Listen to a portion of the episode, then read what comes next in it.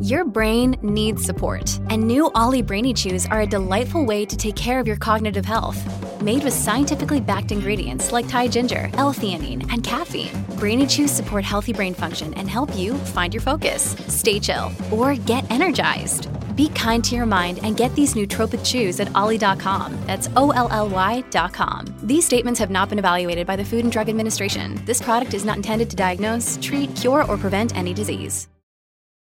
When you need mealtime inspiration, it's worth shopping Kroger, where you'll find over 30,000 mouthwatering choices that excite your inner foodie. And no matter what tasty choice you make, you'll enjoy our everyday low prices, plus extra ways to save, like digital coupons worth over $600 each week. You can also save up to $1 off per gallon at the pump with fuel points. More savings and more inspiring flavors make shopping Kroger worth it every time. Kroger, fresh for everyone. Fuel restrictions apply. Welcome to the New Books Network. Hello, and welcome back to the New Books in Indian Religions podcast, a podcast channel here on the New Books Network. I'm your host, Dr. Raj Balkaran, and today I get the pleasure of welcoming back to the podcast Dr. Caleb Simmons, who is professor of religious studies at the University of Arizona. He's been on before to talk about um, so, uh, uh, two of his monographs, Devotional Sovereignty, Singing the Goddess into Place, and, and uh, uh, a fascinating uh, edited volume that I contributed to myself, Nine Nights of the Goddess. But today, um, uh, above and beyond his scholarship, we're going to speak with Caleb about his role as the executive director of an entity called U Arizona Online. And of course, that will probably lead into some interesting and timely discussion. Caleb, welcome back to the podcast. Uh, thanks for having me, Raj. Always happy to be on with you. Yes, it's always like, you know, old friends meeting in, at random conferences and random podcasts somehow. um, so, you know, um, it, it, it, your your profession is is so in so many ways simpatico and an alternate universe of my own insofar as not only do you study the Hindu goddess, uh, you're also into administration and all in education. Look at that. It's like, you know, I'm having a bit of a man crush on your career. It's an alternate version of what I'm doing, I suppose. Um, but uh, you're probably aware that I do online education as well, and I, I run a, an online school, et cetera, et cetera. But this this entity called U Arizona Online, tell us a bit about it. How long has it been in existence? Yeah, um, Arizona Online launched in 2015 uh, as the online campus for the University of Arizona, so offering the the same courses taught by the same faculty uh, that we do on we have on main campus just now offering it in an online modality. So since 2015 uh, we've you know invested in onboarding programs uh, building out student support mechanisms uh, and of course thereby growing enrollment. Uh, so now at this point, um, as of yesterday, we have over 9,100 students um, and we which makes up roughly one fifth of the population of the University of Arizona.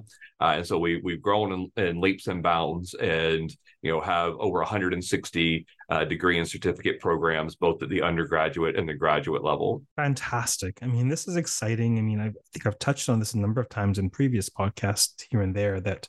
It seems to me that online education is, you know, um, nothing can replace in-person contact retreats etc cetera et cetera. Nevertheless um, i think gone are the days thanks to covid where folks think of online education as somehow the fast food of, of, of the pedagogy world. And i think people have had direct experiences uh, uh, of transformative learning uh, impactful learning that just happens to be through the online medium yeah. Would you say, in your personal experience, you've noticed, you know, as a, as a professor at university and as well leading up to directing this this institution, what are your observations about online education? What's your perspective? Yeah, you know, I I think you know your point about COVID is you know pretty apropos because what COVID did for so many social and economic issues is it it didn't necessarily you know cause a lot. It did cause some, obviously, but it um, a light was shown onto pre-existing issues. Uh, and one thing that it did in higher education, in particular, is it um, it it highlighted the fact that gone are the days of the you know quote unquote traditional student uh, those that go to a residential college or university four years, don't work, have no outside obligations. Uh, and in fact, when you look at the data, I mean, it's been quite some time that that hasn't been the majority of students. And now the vast majority, almost three out of every four students that attend any higher education institution are post traditional or non traditional students, meaning that they have some sort of work or care obligation. Uh, they are independent for financial purposes. Uh, they haven't followed a traditional high school to um, higher education route. Uh, and these were students that we were not serving properly. Uh, and then through the the transition to virtual education, digital education, online education through uh, the the pandemic, what we realized is that we do have mechanisms to serve these students better, um, and that once we made the offering available, it wasn't just you know new students who were we were finding but also our current students needed that flexibility to be able to um, go to school and live their lives and and live them both to the to the fullest. And so now we see is statistics coming from you know sort of every large organization for online and distance education uh, so confirming that over half of all students, even those at residential universities and colleges, uh, want at least partial online learning. And so the market it, demand from students is just flowering. And it's because we haven't been serving the, the actual needs of our students as we should be. Is it fair to say that what you're doing at Arizona is a little bit ahead of the curve institutionally across universities? Yeah, you know, um, it's always a matter of perspective um, uh, because in Arizona, um, one thing that's great about the, the state is that we've had a lot of interest in online education going back to, you know, University of, of Phoenix, ASU online, Grand Canyon uh, University, who offers the majority of their uh, programs online. Uh, so it's been something that's kind of in the in the water in Arizona, maybe. Uh, and so, Ari- University of Arizona, we took a, a, different approach than some of our, our other colleagues here, where we really wanted to focus on our identity as a Research One AAU institution and ensuring that we recreate the rigor of our in-person main campus uh, programs but in an online modality. So rethinking our pedagogy from the ground up and our andragogy also because we're really serving a lot of adult learners. Uh, you know, building it from the ground up to maintain that rigor and rethink how do you teach with rigor, uh, with the same fullness in an online modality. So not saying that you know it's the it's the same because that's the the wrong uh, way to look at it but it is a another option that can be done just as well. Um, and it, it, stands on its own merits. Yeah it's another path up the mountain right? It's another uh, means exactly. of, of arriving at, at whatever the learning objectives are. And this is a really really important point. I have to tell you i mean i i'm very much uh, if you can believe it an old fashioned face-to-face handshake wheeling and dealing kind of guy and um, I don't consume very much online content at all. Uh, don't spend a whole lot of time on social media, and yet, ironically, I have a career producing a ton of it with podcasts, online courses. I have an online school, and and to me, it's just that the medium is online, but the way of being is it's not so so different from teaching in front of a classroom. Although there has to be some some uh, some alterations, I suppose, uh, some modifications. But I went from a cynic a real cynic about the efficacy of online education. And because I, in addition to, you know, I've really benefited from face to face deep transmissions with teachers. And I, I went from a cynic to having a thriving career teaching people online. It's it's astonishing the kinds of mm-hmm. impact uh, and transformations people can enjoy through the online medium. Could you say a little bit about the pedagogy piece and sort of what you have learned, what you're, you know, share a bit more about that that journey of uh, teaching online, which is impressive. Yeah, um, I you know my personal journey for online was a circuitous one but one that the more i taught and the more i learned the more i realized that the the, the modality of online provided unique tools for my subject matter specifically uh, as a scholar of South Asia. I mean, I've always taught at large state public institutions, starting at the University of Florida as a graduate student, then the University of Mississippi, and now the, the University of Arizona. Uh, and believe it or not, there's lot, not a lot of demand for people to major in South Asian religions. Uh, however, it was a subject that people were interested in. So I was teaching gen, gen, general education courses, um, and I was finding that there was I was hitting a roadblock with a lot of my students because one of my my first courses that I taught was Hindu mythology. I know it's a subject near and dear to to both of our hearts. Uh, I've heard and, a thing or two about Hindu. Yeah, yeah. And so it wound up being this instance where you know I'm excited about the subject, the students are excited about the subject, but there's a language barrier, a literal language barrier with the this Sanskrit words pronunciation and the length uh, of the words. So for them to be able to to hear, recognize, connect it to what they were reading was really difficult.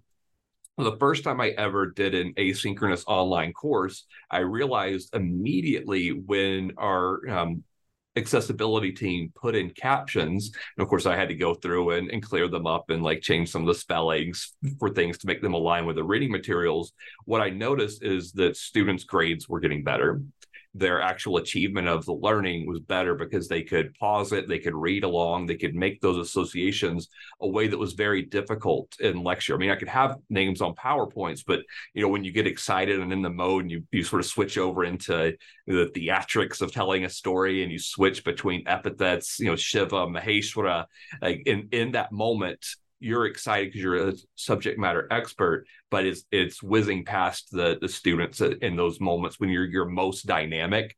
Uh, and online lecture allows you to continue that dynamic presentation, and then through um, tools like um, captioning. Uh, not only does it make it more accessible for all students, uh, with no matter what their uh, level of, of abilities, um, now it's also making it easier for them to learn the subject. And so now those those baseline hurdles of kind of data we can overcome that and we can actually get to the meat of the discussion uh, once we have all those data points aligned. So for my personal subject uh, teaching primarily hinduism uh, the online modality actually allowed me to te- be a better teacher and for my students to be more successful learners I really like the way that you framed that. I mean, of course, you know, the, the, the key idea, a driving force, I think, in both of our careers and, and the podcast, etc., is is accessibility, and people interested in the conversation, and they just need um, a, a, way in, and a way to keep up with what's going on. It's not a question of intelligence; it's just a question of familiarity and background.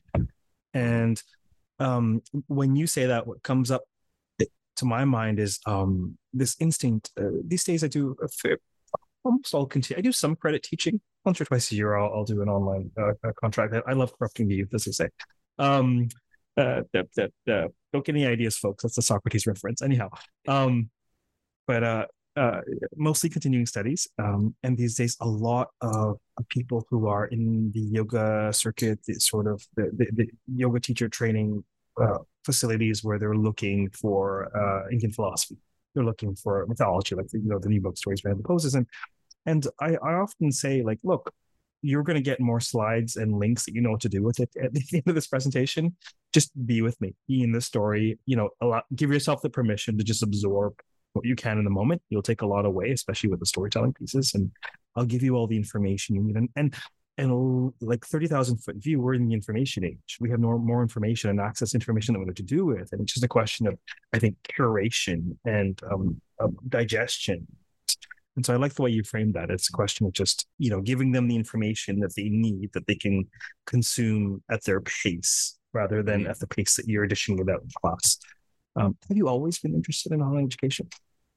You know, I in when I was working on my PhD at University of Florida uh, with Professor Vasudha Narayanan, uh, she approached me one day with an interesting opportunity. To the the provost was um, so trying to get applications uh, for online courses, uh, and this was um, the before UF uh, Online even launched, um, and I had some teaching experience. I had some experience with you know websites, and so it wound up actually being just the right place, the right time. But when I got into it, part of the you know building the the grant proposal was learning more about online pedagogy and its tools and as soon as I, I I, was successful in the in the grant. As soon as I was able to teach it, I saw the benefits for for my subject matter, um, and so it wound up being one of those things that I you know like any other professional development that I, I had needed to work on and needed to get better. But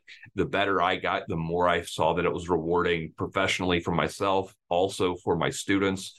And so it really opened it up. And then when I started to really grow as a as a as an educator and think about the ideas of access writ large, so thinking about accommodations for students that need things, um, the asynchronous online modality is um, squishy in a way that you can accommodate a lot more people, but also thinking about our mission as educators. Um, you know, we've developed expertise and you know as educators it is almost our responsibility to share that expertise uh, with whomever needs it and we limit ourselves if we only think in person i mean i think guest lectures are a, a, key example of this that has changed that you had to be in a specific time and place and everyone else's time and place had to align. So like you really had to like have all of these alignments to have people who want to learn be able to access it. Now with the you know having zooms being able to record have asynchronous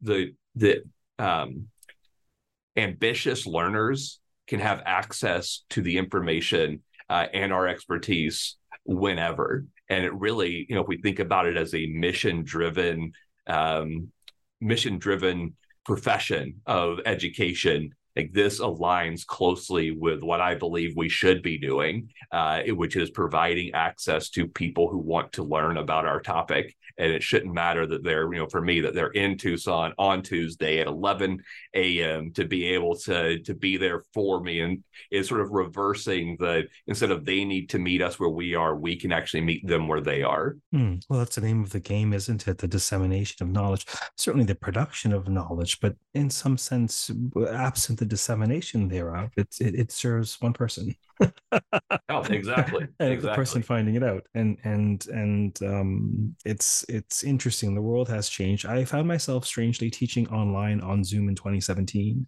and so when the pandemic hit i just got busier and mm-hmm. and it's so i mean the world is so interesting in the last say couple of months uh, i'll do a YTT in norway i'll do a guest lecture at a university in new york i'll do you name it, uh, uh, you know, a lecture uh, the, on the western west coast of Canada, et cetera, et cetera, all from here where we're speaking now on Zoom, and it's the world really is changing in terms of access to information and speakers, and it's brilliant. I mean, I had, I literally had um, Corinne Dempsey on the podcast. I mean, for anybody who does Hindu goddess stuff, like the goddess lives upstate New York. I mean, iconic, yeah. iconic, right? And um, we're just emailing after the podcast. Hey, would you like to speak to my, you know, my my my my my um, Hinduism women and goddesses class? And I'm like, sure. all, all I need is a Zoom link. Carve out an hour in my schedule. It's like it's a little bit uh, unreal, but it's great. Um, and you know, if we also think about that from like a sustainability front, you know, I you know as scholars of South Asia and of, of India, like there, we have also a responsibility to share our findings with the Indian community. And what it required before was a great amount of financial resources. Um, it also required a lot of environmental resources with flights. And then again, we had limited populations when we got there. Now I can literally wake up a little bit early, zoom in to you know um, JNU or DU or University of Mysore or Calicut University, do a lecture, engage with with students and and historians, and then I can log off and I can come to work, right? and so the, the disruptions um, that this is able to allow in the way that we exchanged information globally uh, has, has really been beneficial for for everyone, and we're all growing through these interactions and becoming uh, honestly in my opinion more ethical scholars the more we engage in this type of online activity Hmm, that's fascinating. I'm just remembering as you know, you forget all the threads, right? I remember just a couple of years ago, it was uh, I had a bit more bandwidth. I teach at the the OCHS's continuing studies department, but I had a bit more bandwidth to do administration uh, and organize some events for them. And we had an online weekend school, and we I think you were one of the speakers, and I mean, scholars from everywhere. Uh, can't even remember the topic for that one. It might have been the Hindu goddess actually, and it's just, it's really cool. I mean, people can just hear expertise from scholars across uh, the Americas and the UK, et cetera, et cetera. Um, and, you know, what do you see? What are perhaps some of the challenges that we're still working out uh, with the whole online uh, education thing? yeah, I mean, honestly, one of the biggest hurdles that um, I'm faced with and that I hear um, all the time is something I alluded to earlier, and that's the comparison of of in person and online. Um, that people see that as an as an either or. That you know, is it? excuse me, is it as good as um, being in class?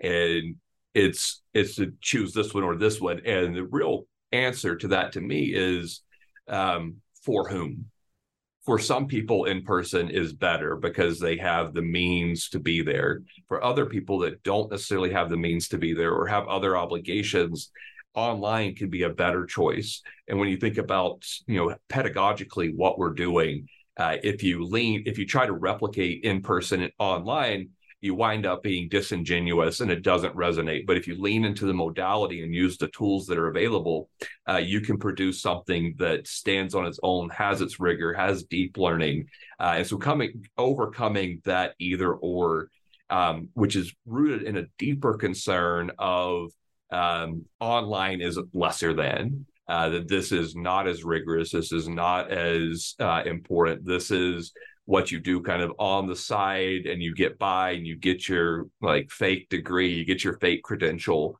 um, and you know being in the space now full time and traveling to conferences and myself taking online uh, courses uh, it is absolutely not the case. Like i can point back to very bad classes i had in person and I can certainly point to bad classes I've had online. I can also point to phenomenal classes in person and phenomenal classes online. And so it's you know it's the same issues that we have with um, instructional quality is also there in, in online. Uh, but in in many respects, it is you know it is a different modality, but it is something that is at full rigor of requirements for accreditation and for everything else. And I, you know, I, am willing to any day bet any of my programs against our, our main campus uh, that we are producing students who are as knowledgeable, um, as satisfied as as anybody else. Yeah, that's fantastic. And um, in this particular case, I can chime in having taught maybe about four or five online credit courses and university courses the students learned as much, if not more, as if mm-hmm. I was actually present. And in certain cases, they were more engaged with, mm-hmm. you know, the, the, the very, you know, watching, you know, we, we had class time and go watch Sita Sings the Blues and let's talk about, let's discuss, you know, or, or, or et cetera, et cetera. Um, and this this idea that the world associates online with social media, for example. So it's a space to hang out and connect, but the online medium is much, much, much more than that. And without question, it's a vibrant and thriving learning space. And that's been shown time and time again. And as I said, I went from a skeptic, I went from a uh, you know, I went I went from a skeptic to a you know to to an online to to a well-known online teacher in the field of Hindu studies, at least in the continuing studies world, and it's just um, it's just bringing your people skills and your empathy and your pedagogical skills and it's just adapting it to a different situation. I mean above and beyond just even teaching i do one-on-one sort of life guidance where people people had massive breakthroughs where it's and we're hundreds of miles apart. But it's it's it, the online it's not that it's not it's it's just a medium. It's just another medium of dissemination of communication um, and in addition to the instruction, it opens up so much more enrichment in terms of video, audio, um, et cetera, et cetera. I got a, a whiff, a taste of uh, your sort of uh, dynamism and flair as a teacher because I think it was 2018 ish, I edited a storytelling, a teaching tale, storytelling and teaching edition uh, for Religious Studies News, the, the, the American Academy of Religions magazine, and I think you were one of the contributors. And you were, if, as I recall correctly, you were really um, it was above and beyond just using storytelling, as many of us do, teaching about tales, teaching tales. But you, you know, you're really um, maybe I'll put a link to that in the podcast notes along with everything else we're touching on. But transmedia balancing, I think, is what you were um, driving at even then. So it's fantastic. I'm sure folks, um, I'm sure students are really engaged and learn a lot in such courses. Now, as an administrator, above and beyond a teacher, uh, does it fall on you at all to establish a culture or teach or train or how, you know, what is the role in terms of um, helping other teachers make that journey to becoming effective online teachers? Yeah, it's a, um, you know, it's part of the job, uh, you know, actually winds up being a, a, little smaller part of the job than what I had originally thought. It's uh, a lot of a lot of spreadsheets and, and budgets, uh, to be honest with you. But it it comes into the discussion when we start talking about you know the main maintenance of rigor um, and how faculty workload is going to be established. Uh, because in in my mind, um, if someone is a good online teacher, even if it's asynchronous, the course can never be set it and forget it.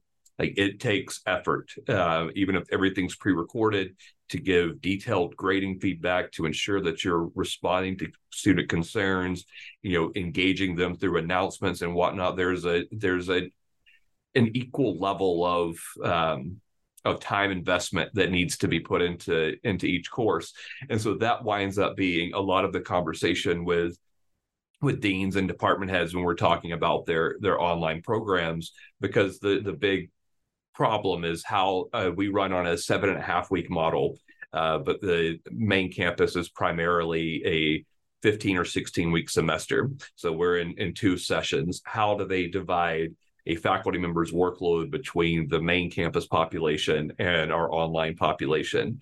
And the knee jerk um, reaction, and you know, I've had this as well, is how do I take 15 weeks of information and you know squeeze it down to to seven and a half weeks? Uh, and so having that uh, conversation winds up being one where we have to dive into the actual pedagogies of online teaching and the population which we're serving. Because again, the, the the primary assumption is that these are like other students, our online students who are 18 to 22 right out of high school. The average age of Arizona Online is over 30 years old. Um, the majority, I think, is somewhere in 70s. 70% of our students work full time. So um, rethinking, uh, you know, exactly who these students are and how they take courses. So taking four courses over 16 weeks or 15 weeks and dividing that attention uh, over that that length of time between four subjects is less efficient than having two courses at a time that are constricted. Uh, and most most research shows that the, the shorter time frame, somewhere between five and, and seven and a half weeks, is the ideal time frame for those learners who have all these other obligations to really be able to focus their attention. And you know, most of our students are part time, so really they're taking one course at a time. Uh, but completing two in a semester as opposed to having to two and juggle those ideas at once. So it's it, it's, it's a reframing of uh, our many of our assumptions about what a university course ought to look like and rethinking it really having a student first approach and how we can we can help them achieve their learning goals given their circumstances as opposed to just doing things the way they've been done hmm. um, do you or would you uh, consider i mean you as in perhaps the organization or even personally uh, teaching pedagogy teaching we, how to teach online yeah, so we're actually um, my colleagues over at the um, Arizona University Center for Assessment, Teaching, and Technology uh, have been working on a certificate program that they'll be running through our College of Education um, that's um, teaching online by design. Uh, and so it is really a, a, series of courses that looks at uh, sort of an instructional design perspective plus an instructor's perspective to be able to really think about how you build an effective online course. And so they're taking the best worlds of instructional designers and instructors and mixing them together for a, a holistic pedagogy about how we, as instructors and instructional designers, ought to be thinking about how uh, our courses are you know built from the ground up to be online courses. Uh, so it's, it's going to be pretty exciting and we've, we've talked about the possibility of, of developing that. It's a I believe going to be a graduate certificate at this point into a full um, master's programs where people can get a master's in it. So it's a it's a really innovative uh, project, and I'm I'm happy that my colleagues at UCATT is what we call that center um, have you know went through the the practice of building out the curriculum. Fascinating. Regarding the programs that are on offer um, through the school, are the programs uh, are they hybrid insofar as there are certain courses in person and online or are there programs where they're completely online the, the requirements?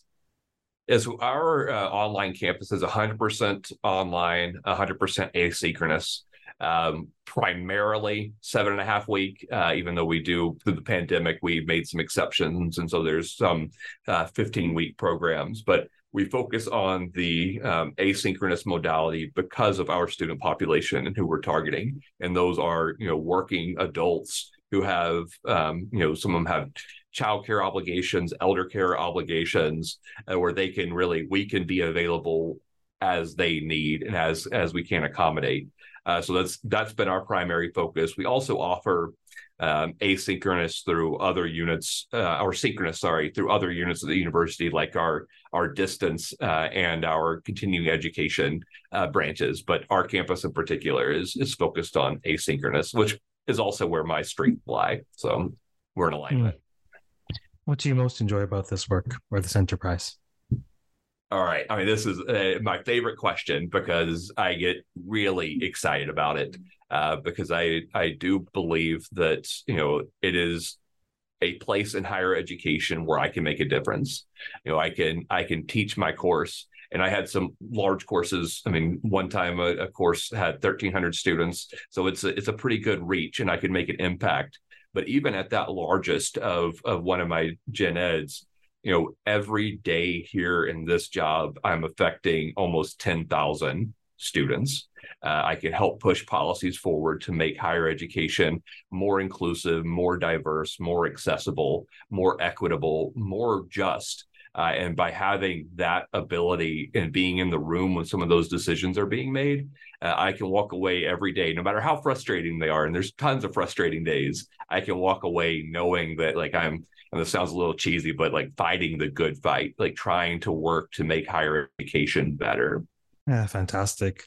I've noticed in in self and others, and um, you know, theoretically, I know Sanskrit narrative or religion, but I think really what what I, what I love and know the best is actually human beings. And you know, many of us are lucky to have a job, and some of us are very lucky to have a career, and mm-hmm. some of us are extraordinarily lucky to have a mission that's monetized, whether traditionally or entrepreneurially, and that mission drives you. You get up and you're like, you know, I'm in Dharma, you know, to use an Indic uh, expression, like I'm doing what I'm here to do, you know, uh, whether defined by uh, purpose or duty or some combination. And, and um, this is what I'm here to do. I mean, in, in, my particular case, it's, you know, I'm here to teach, I'm here to disseminate, disseminate knowledge and transform a piece of the educational world or as a scholar to transform a piece of the interpretation of narrative etc blah blah blah. Who cares? The point is being driven by what you're passionate about then um all of the all of the the nonsense attached to any job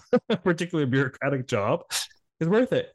And um the fact that you're impacting other human beings i mean when someone such as probably the people on this podcast right now are gifted with empathy it's it's it makes all the difference to know that you've made that difference in the lives of other people. So that's that's it's amazing that you're doing this work. Um uh let's see maybe i'll ask you one more question and then we'll we'll wrap up. Do you feel that uh in your perspective and of course your sample size of one that what is being done at the university of arizona online ish generally 30,000 foot view pan out from Arizona maybe pan out even from uh, America pan out do you think that this is sort of do you think that universities in general that this should be sort of a cornerstone of the university experience in the, in these times. Yeah, I mean, without a doubt. I mean, what, what what we're learning, the more data that's being garnered through different surveys for different organizations at, at all levels, not just those focusing on distance and, and online education, uh, are showing that there is demand from students for online courses. Uh, that this suits their needs. It's the modality with which they're familiar and unless universities really start to take it seriously, they're going to to miss the boat uh, for what what the future is. Like get ahead of it now while while it's you know sort of between fifty and seventy five percent, because soon it's going to be the expectation that you know every um, every program is fluid in its modality. And in fact, the the CHLOE eight report just came out a couple of weeks ago, and it was subtitle. And I I apologize to the the people over at Quality Matters for forgetting the subtitle, but it was about the multimodality future of higher education. Uh, that if you look at the the data, people are expecting this to be the future. That when someone goes to a residential college, that a great percentage of their courses will still be online, and there'll be a mixture of in person and, and, online. So really, you you've got to get ahead of it. And I know this is something that for a lot of our listeners are going to be, you know, academics in the humanities. And if you look around the higher ed landscape, uh, from different universities closing their doors on language programs, on literature programs, and in some cases religion programs, uh, that it's it's a problem that the humanities are facing. And I honestly don't think it's because there's a lack of of desire. Here at the University of Arizona, our humanities program is growing leaps and bounds and part of it is because we leaned into the online modality so there's if we meet students they'll meet us and we're also in the humanities you know not to, to get preachy but we tend to be a little old school we tend to be like we need paper books we need in person and you know we're trying to to hold back a, a river from flowing that's going to flow anyway um, we're trying to dam it up. So i think we need to reevaluate um, why we have those prejudices against sort of some of the the more um, burgeoning uh, technologies to really be able to rethink you know how we can serve our students and how we can serve our our selves and our own interest by meeting the students where they are. it's it's so utterly fascinating and relevant. It really it just uh, it's uh, it's so interesting for me to watch your career from the outside and see these bizarre parallels. It, it's bizarre enough that we have these research interests as you know, you know, um, wonderful self-respecting men who study the Hindu goddess and love the Hindu goddess and want to understand, yeah. you know, uh, maybe there's something about the goddess and online too. Like I, yeah. the goddess lives online. yeah, there we go. Yeah, um, I mean, well, you think um, about like, you know, I I know you just published a, an article. Uh, I, I saw the the announcement come through about the you know the different um, mother of compassion, personalities yeah, yeah, personalities of the goddess. And if you really think about that, those are modalities, right? Those are modalities by which people are able to, uh, you know, go to the goddess by, you know, either wrath or power, uh, mothering, compassion, like you know these are different facets ways to get yeah. to the same end and that's really what online is offering to education as well it's you know it's you know i am not going to say whether it's bhukti or mukti uh, but you know uh, it is a she doesn't approach. choose she doesn't bhukti yeah. mukti pradayini um nerdy uh too, too nerdy a joke but anyhow but for, for those of you who are listening clearly without question we're not i mean it's only this podcast isn't about marketing anything to anybody. I mean, I mean, a fraction of a fraction of the audience might even consider be eligible to take these courses. But why why I've invited you, Caleb, is is because of this conversation. You know, um, much of my processing is intuitive, and then I have to wait until evidence shows up for me to say it out loud to people who need the evidence. But I've said to my inner circle for a number of years, about at least four, maybe five, that the future of humanities lies in online, in person, hybrid. I could just feel it in the core of my being. And now, like, you have the evidence for it, you have the model for it. It's happening. I mean, and yeah, I mean, me personally, I was and still am in many ways uh, technophobe and I'm challenged with certain things. It was like pulling teeth trying to create a website. Like I was literally in tears five years ago. It was just ridiculous because I spent all my life understanding emotions and and spirituality and intellectual stuff. And I just couldn't do any of this uh, more practical stuff. But, but, um, you know, and I just I think of Arti Dhand, who's a brilliant scholar and storyteller, and just I had to sit her down one day and spend a couple hours with her just because it's so it's such a challenge to get over the tech piece. But once she got over that hurdle, she has a thriving, fascinating podcast, the Mahabharata yeah, podcast. And I think I think this is we're, we're becoming the change that's needed. It's it, it's not innovation at the expense of or compromising tradition. It's innovation so as to extend tradition. This is our survival this is our way. This is our, you know, um, many vestiges of our guild will go the way of the dodo if we don't adapt mm-hmm. and, and meet the needs yep. of the students in the world. And and that does not mean sacrificing rigor. It doesn't mean sacrifice. It doesn't mean sacrificing anything. Mm-hmm. Actually, it means actually adding rather than than taking away from. But you know, I think we're both similar in that way, and I just I'm just fascinated that somehow we're both studying the goddess and really into administration and teaching and online teaching in particular. So here you go. Um, is there? Uh, you know, I had this conversation. Um, I did a what did I do? I did some talks at uh, Colgate University last fall. Uh, they have a place called Chapel House. The same person who founded Harvard's uh, Center for the Study of the World's Religions funded Chapel House for more contemplative studies. And so I was doing some talks and who knows what. But uh, my colleague there invited me said, you know, are you, you know, you seem to be thriving, but are you on the job market? Like, are you looking for an academic job? And it was it was an open question. And I said, to be honest with you, I was on the job market for I think a year after I graduated, and then America went a little bit different in 2016. And I thought, let me wait that out. And I was astonished that I could produce and be connected, and I was fine. And then by the time the election cycle was over, there was a pandemic, and then it's like everyone's online anyways. I'm staying in Toronto, you know, why not? Um, and then I said to her, this colleague, I said, look, to be honest with you, I yeah, I'd love to be. I love I love undergrads. Yeah, yeah, yeah. If for the right fit, clearly there have been zero positions looking for scholars of Sanskrit narrative since I've been looking looking for that research fit. Obviously, um, but uh, I would I would love to teach at a university. But I said to her, I said it would be a little bit of a waste to just do that traditional job. It would have to be university who would want to put me to work to run something. I literally said to her, like some kind of online teaching space or public facing or some kind of you know whatever. I said these other pieces of the puzzle would have to be part of the professorial post for it to to make sense for both of us. And hilariously i'm like oh yeah something like that what caleb's doing. I don't want your job i assure you. I'm happily self-employed. Don't want your job. I'm like yeah something like that. You know just you know, whether it's at the University of Toronto or somewhere in Canada, who knows where, but just sort of pushing the envelope forward on the online mm-hmm. education for some respected institution to show that um, it's not a question of pedigree versus online. It's a question of actually integrating these two worlds, I think. Um, is there anything else about uh, anything at all yourself, uh, your students, uh, the, the, the, the University of Arizona Online that you wanted to touch on before we close for today?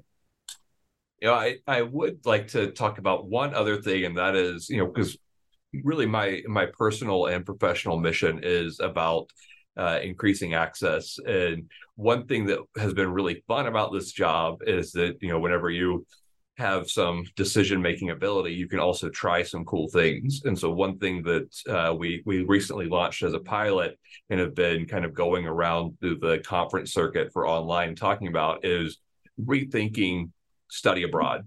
Uh, how could we translate a study abroad experience for students who have all of these um, barriers to being able to go on a traditional study abroad from time being able to get off work leaving kids behind leaving partners behind. Like it's actually you know study abroad is a very niche uh, market uh, the way it's constructed. So we were able to launch a, a pilot for a virtual reality study abroad uh, in which we sent a, a professor to uh, Greece. Is about the ancient uh, Greek world. Uh, who would deliver in situ lectures, uh, build out other components such as you know beekeeping, olive taste, olive oil tastings, building out the other sensory experiences that you would have with study abroad. And um, so right now we're you know we're collecting data on how successful that is, uh, but being able to to really think of the things that are critical to the, the, the humanities teaching experience and being able to take students places and have that cultural exchange how can we replicate it so you know is it going to be exactly replicable uh, no, but there's probably some other things we can do that you couldn't do um, in the space. Uh, like a lot of the sites in Greece were not wheelchair accessible. So someone who was in a wheelchair would not ever be able to do it, never be able to see the sites from from these vantage points, and now they're able to to visit it uh, virtually. So there's so many excited exciting possibilities with VR, AR. Let's not even talk about AI because it deserves its own its own time. But it's a it's a world of possibilities right now, and I think the humanities are well suited to to grab a hold of that because what we do is inherently interesting, uh, and so we're able to you know capture some of that interest if we think in new and innovative ways. Mm. Fascinating. Well, thank you for appearing on the podcast, and thank you in particular for becoming the change. Yeah. Well, thank you for having me, and thank you for all that you do in the space as well. You're you're crushing it. I'll see what I you know you know I, do what I can. uh, for those listening, we've of course been speaking with Dr. Caleb Simmons, who's professor of religious studies at University of Arizona and executive director of U Arizona Online. Um, the links to his books and probably everything we mentioned in passing will be in the podcast notes. Until next time, keep well, keep listening, keep reading, keep thinking, and keep contemplating the future of online education. Take care.